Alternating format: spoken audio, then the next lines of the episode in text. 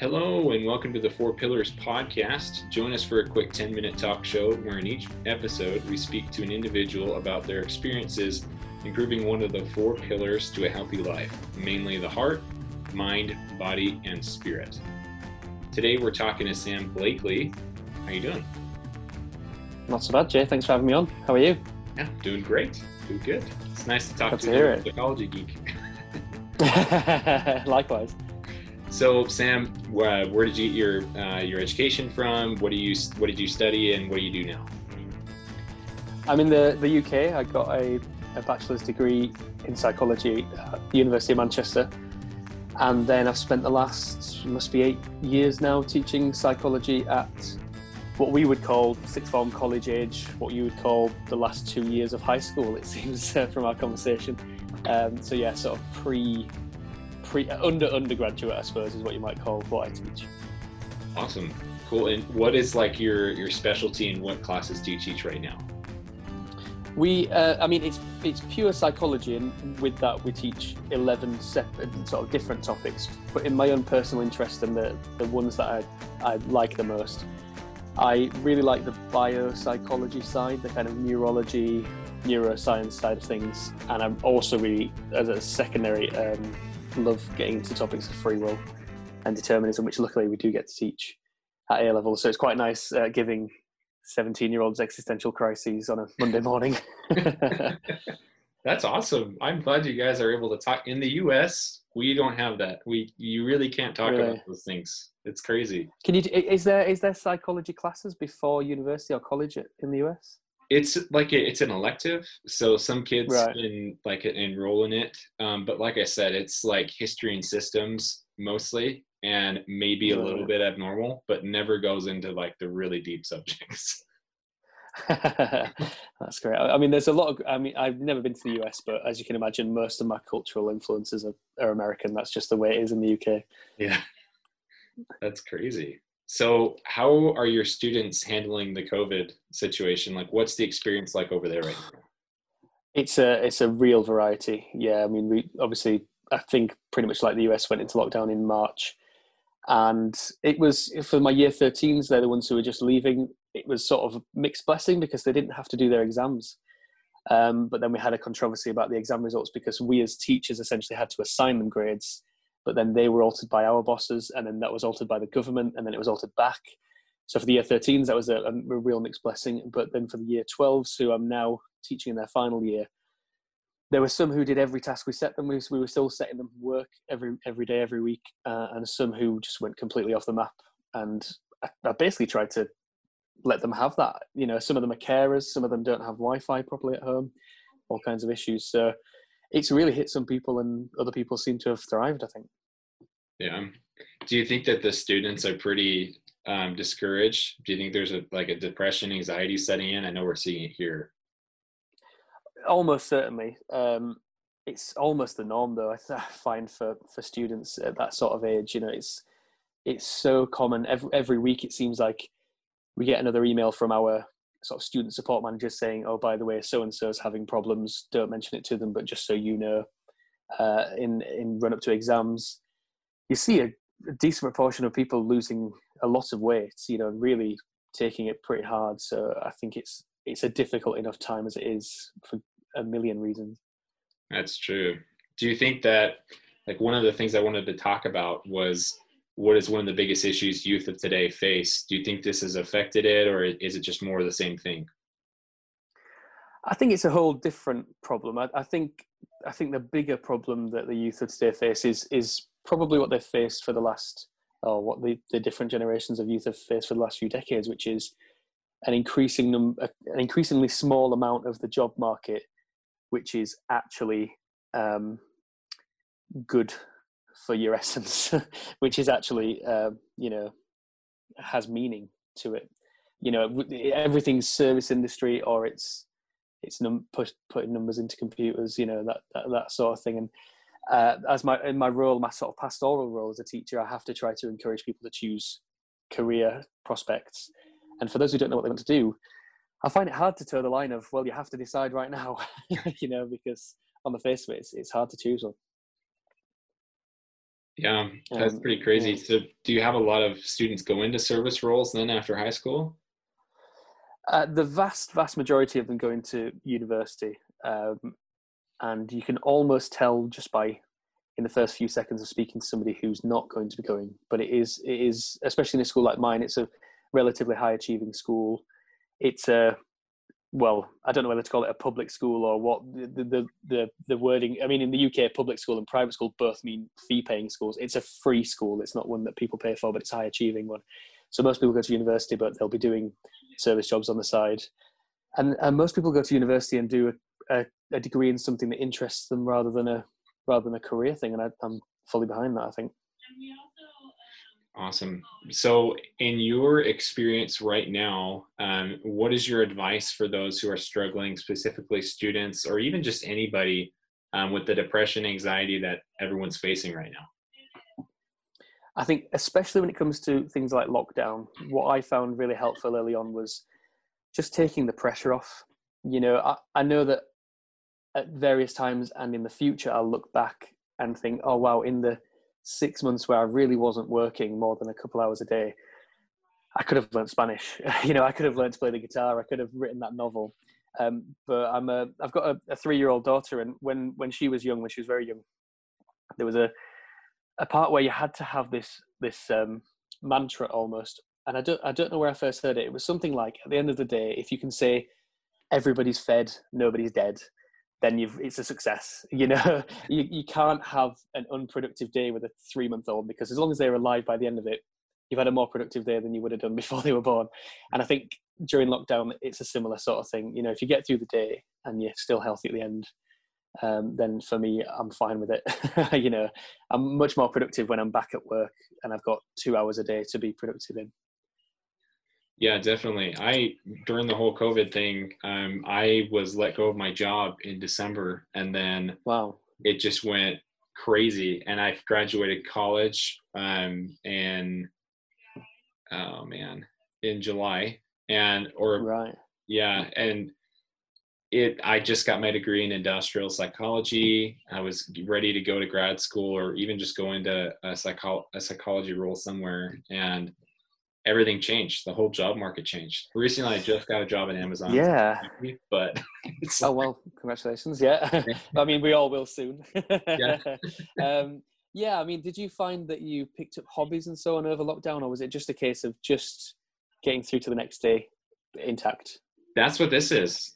I mean, honestly, mm. that that's what I'm doing right now with YouTube. I started like my wife gave me a GoPro, and I just started recording motorcycle videos and wow. Yeah then then i got into this and i made a website and i'm writing a book. I'm like i'm just I'm gonna do something.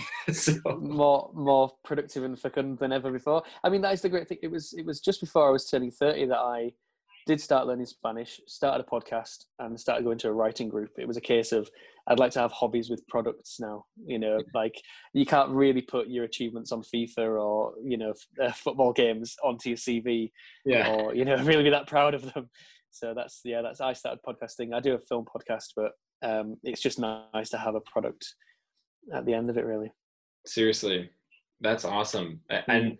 It's it's such a, a, it's such an approachable thing with podcasts um, that I don't yeah. think people understand.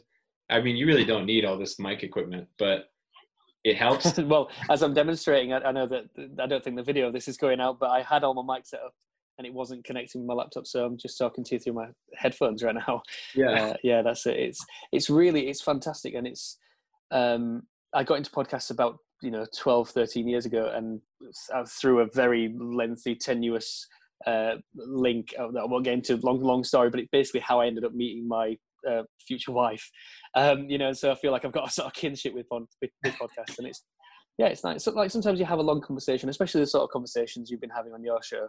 You'll have these conversations with friends and at the end of it you you wish you could have recorded it or at least noted down the things that you said and and it's nice that you can. It's true so other than other than hobbies and such um, what is something that people can do to maintain balance in their life something i'm very uh, strongly in favor of and this might go against the american ideal really is to not set goals that for me is uh, one of my big goals in life.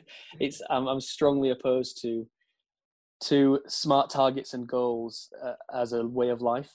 I yeah. don't know if that offends if, if that offends your um, you know uh, cross Atlantic ears or, or if that. I'm sorry. say that one more time. so yeah, so I you know I I just don't set goals, and I don't know if that is that something that Americans can stomach as an idea. It just feels very American. This you know it's very it's i'll have to admit it it is hard to hear that like because yeah, we have the american ideology of uh of setting goals and getting them accomplished whether it's mm-hmm. invention or like like the body um i'm sure you've seen american ads but it's it's competitive mm. it's mind-blowing actually you know obviously like uh, we do get so much american culture here but when you actually see authentic American TV and ads, it, it is actually another level of mind blowing. And, and in terms of the goal setting, I think what I mean by that essentially is that people often seem to choose the wrong um, course for what will make them happy. I don't think people really understand what will make them happy, or often don't have that good a conception of what happiness is beyond momentary contentment or long-term contentment. And you know, I'm somebody who will never be objectively successful in a Jeff Bezosy kind of way of this house, this car, you know, this these abs.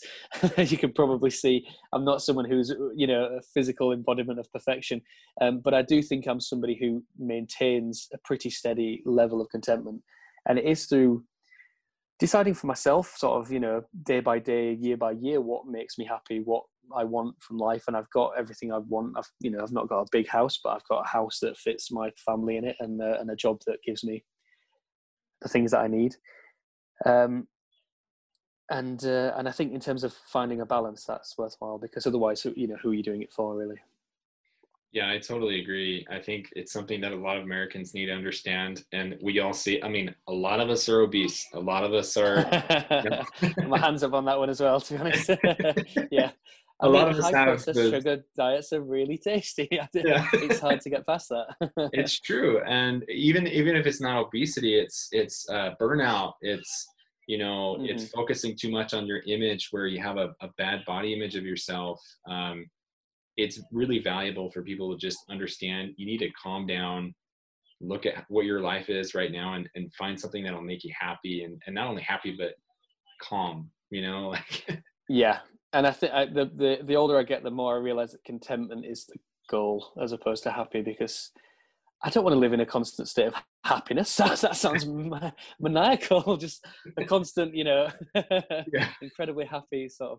I, I, I, I couldn't live like that. But um, you know, again, going back to the lockdown thing, I've been able to work from home a little bit and see my daughter, and and then I went back to work for two weeks, which was so surreal because I hadn't been without her, you know, for six months. And then this week I've been self isolating. I had a bit of a cough.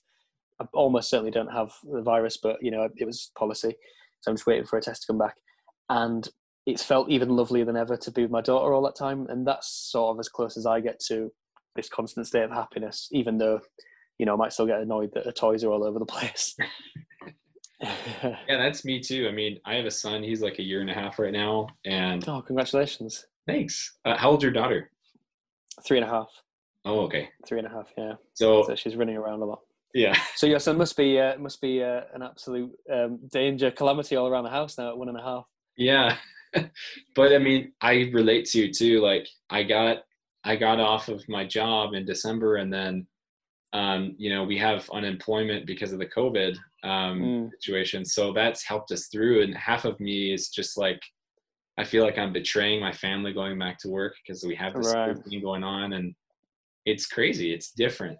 Um, but yeah, and I think one thing we've found, one thing over lockdown, I think most people have realized is that if you're left to decide what makes you happy minute by minute, you'll end up not being happy by the end of the day. You know, if if my partner and child go and visit, you know, my, my in-laws or something for a weekend, I'm going to spend the entire time in my pajamas playing video games, eating awful food, and hate myself by the end of it. But minute by minute, that is exactly what I wanted to be doing that entire time. And at the at the end, it was awful. Whereas, you know, when I'm in my normal swing of working life, it's I might get home quite late, tired, just enough time to get something to eat, but I'm I'm content you know, it's it's a strange happiness. That's true. That's where I'm happy is working hard, and I think working for Amazon is going to give that to me. But yeah, they're very generous like that. yeah. but yeah, I, I, appreciate talking to you today um, and learning more about where you're coming from, where you're at, especially with psychology and, and talking to your students. Um, is there anything else that you think you'd like to share right now, or are you doing any projects that people can follow? Nothing related to psychology, but if you uh, if you do like films, I've got a podcast called Please Watch This, where we we end up finally watching films we ought to have seen years ago. I'd never seen Star Wars. That was episode one that we that we did. My friend had never seen The Princess Bride. Wow. Uh, that's that's you know feel free to come along. I mean, Jay, have you got a film that you know you ought to have seen by now that you just haven't? Oh, there's so many. I okay, Big Trouble in Little China. I need to. That's a fantastic film. Yes, great choice. Great choice. Yeah, I. Uh, so yeah, that's awesome. So, what is your your podcast called? It's called Please Watch This. Okay. Um, so maybe, maybe we'll get you on one time for Big Trouble in Little China. Kurt Russell oh, yeah. finest. I would love that. Yeah. I love films. My favorite's La La Land, but that's just me. But well, you know, I've never seen it, so maybe you could recommend that to me and, and tell me to please watch this. There we go. I've got your email address now, so it's it's nailed on. There we go. Okay. Awesome. well, sweet. It was awesome talking to you. Um, if any of you are listening, please rate the podcast and share with friends. Um, mm, dude, sure it's very good. It's very good. I love yeah. what you're doing. Thank you so much. It's it's a passion project. I hope it goes somewhere. But absolutely. Yeah. And if it doesn't, you've done it and you've still got it forever. You know, it's that's true. The, that's the tip friendship. That's a great point. But yeah, Sam. Thank you for having me, Jay. Yeah, of course. Check out Sam's stuff, uh, rate the podcast and share, and hope everyone has a good day.